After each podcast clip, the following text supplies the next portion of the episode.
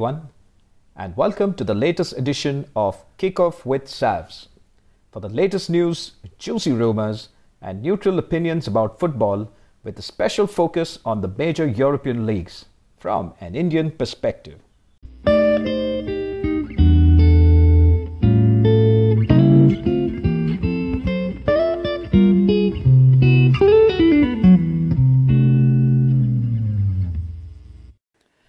First game of day 7 saw Ukraine taking on North Macedonia.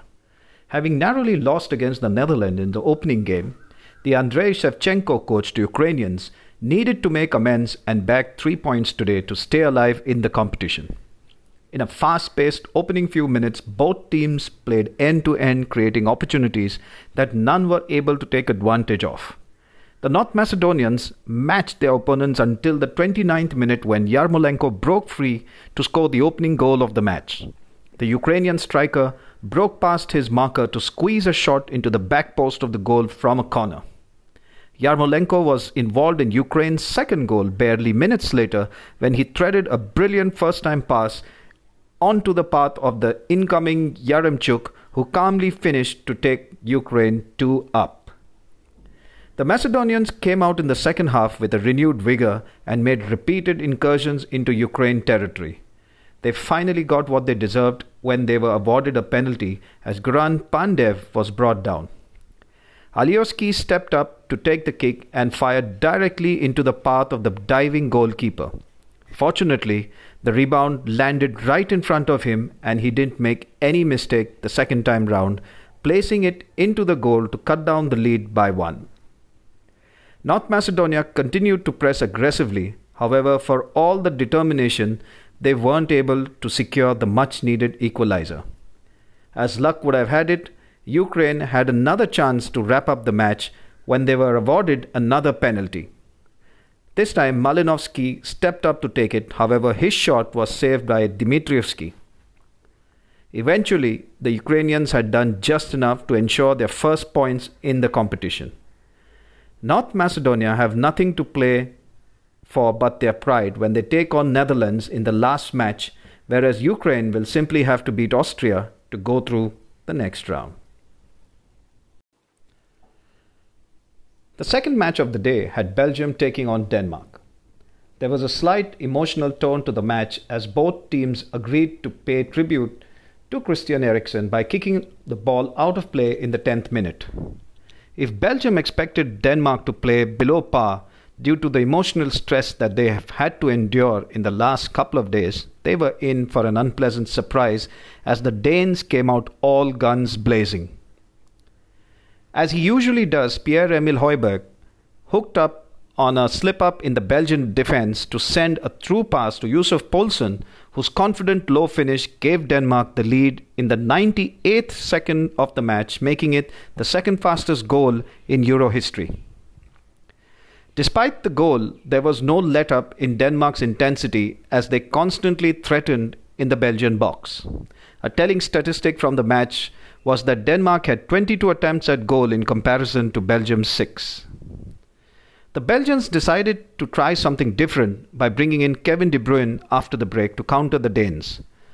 And he made a difference almost instantly when, after a fine piece of interaction with Romelu Lukaku, he teed up for Thorgan Hazard for what would be the simplest of goals in the 55th minute. The comeback was completed in the 70th minute when, in a replay of the previous goal, Eden Hazard set up Kevin De Bruyne, who unleashed a cracking shot to take Belgium into the lead.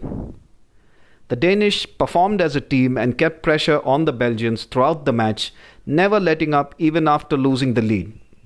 For Belgium, Romelu Lukaku had a stellar performance, trying to make things happen even though the rest of the team didn't seem to be on the same wavelength as him, until Kevin De Bruyne's arrival in the second half.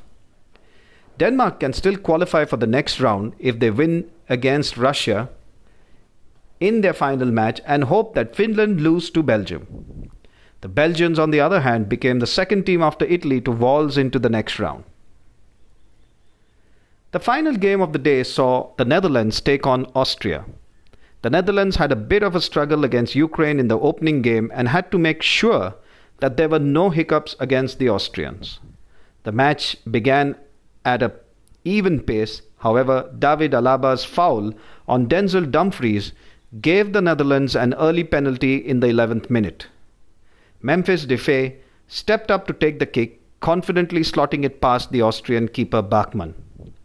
Depay should have had another one at the 40th minute mark after being set up by Weghorst, however, ended blazing it over the goalpost.